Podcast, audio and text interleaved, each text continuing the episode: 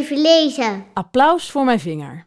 Soms is het best ingewikkeld om op de middelbare school te zitten.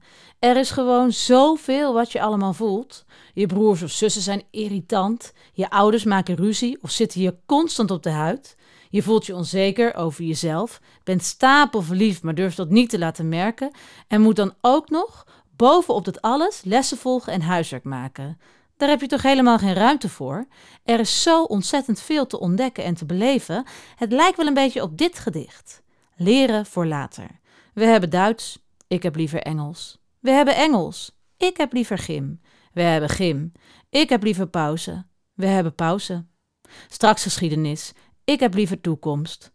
Kortom, zoveel gevoelens en het lijkt zo vaak of alles tegenzit, misschien een beetje zoals dit.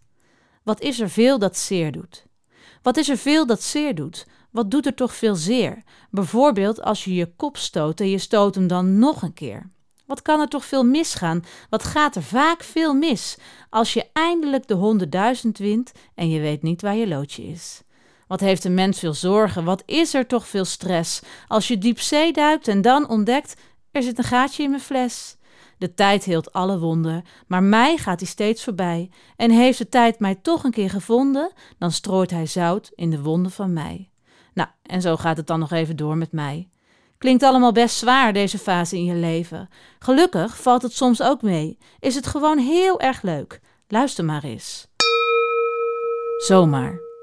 Dat zo'n mooi meisje tegenover mij in de trein. Zo'n fotomodellig meisje met van die fonkelende ogen, met van het engelenhaar en zo'n persikhuidje, met van die kuiltjes in haar wang en een lieve glimlach, van hier tot waar ik moet zijn, dat zo'n mooi meisje zomaar ineens in haar neus begint te peuteren.